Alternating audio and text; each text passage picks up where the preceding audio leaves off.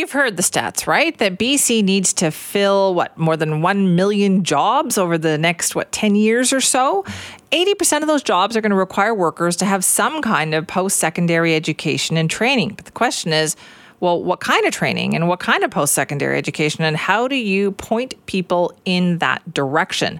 Well, that's what we're going to talk to Selina Robinson about. This is the Minister of Post Secondary Education, just announcing a new plan for this. Good morning. Good morning, Simi. Okay, so how do we do this? Well, we've been um, spending the better part of the year putting together our Stronger BC Future Ready Action Plan, um, and we unveiled it, the full plan, yesterday. Uh, looking at over 20 different actions that we're taking to make sure that employers can find the talent that they need to sustain uh, their businesses as well as grow their businesses, and recognizing that we have a changing economy. So there's a number of actions that we're taking that we're putting in place. One of the key ones is, of course, the Future Skills Grant. Uh, that's a grant of up to $3,500 that's available to British Columbians for short-term courses so that they can reskill or extra skill uh, in their, you know, in their current place of work. Employers can, um, you know, encourage their um, their employees to to um, be ready for the workforce of the future or the, the you know as changes evolve in the workplace. Um, but we've got a number more um, investments that we're making. That includes uh, 3,000 more tech seats.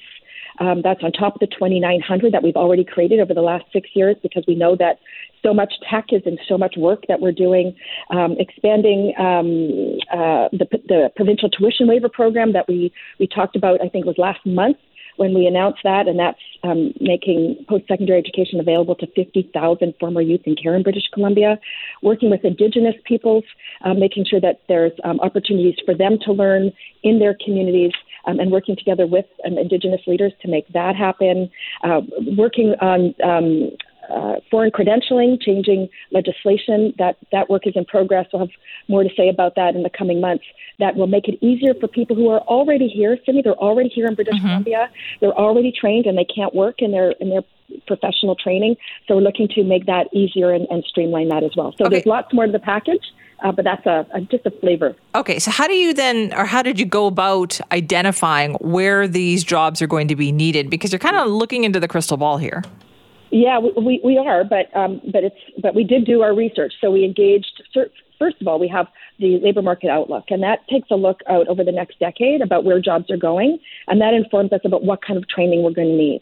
We also have um, some good um, um, engagement with industry, with Indigenous peoples, with post secondary, uh, with labor unions, um, we um, employers, really making sure that we had a a sense of where the, various industries were going and what they needed to be doing and how technology was going to change what we need on the ground. Because, of course, in, for some uh, professional um, jobs, it's three, four, eight years of investment, and others, um, it's a 12 week you know, course that can you know, skill up or a four week course, for example. So, really making sure that we have a broad range. So, like the Skill Up Grant, for example, that's available for short courses.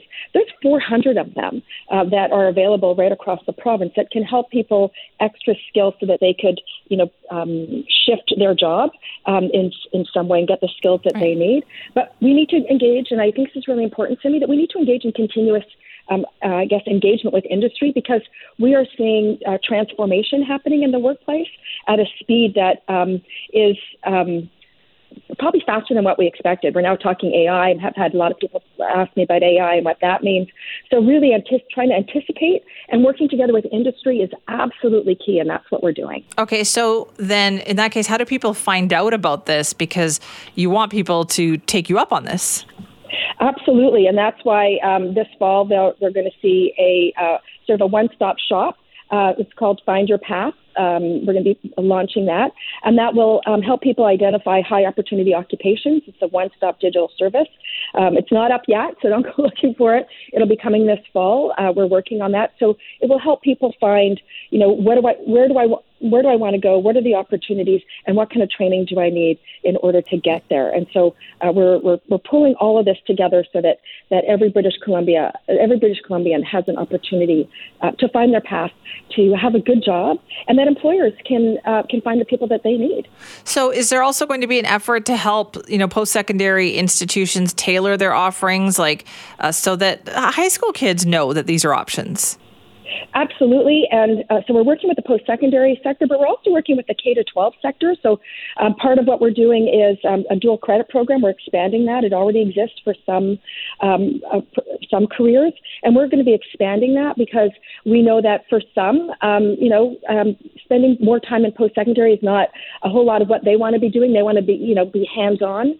Uh, so whether it's uh, working with um, in the automotive sector, working with children, um, there's opportunities to do dual credit. So it's really right across the board. Uh, we've been working cross ministry to make sure that we could tap into the talent pool that we have, which is the, the people of British Columbia, and make sure that they have the training they need to do the jobs that they that they want and the jobs of the future, um, and the ones that are in demand, so that um, they have a successful long right. long career to raise their family. Is there more perhaps career counseling as well given at that high school level?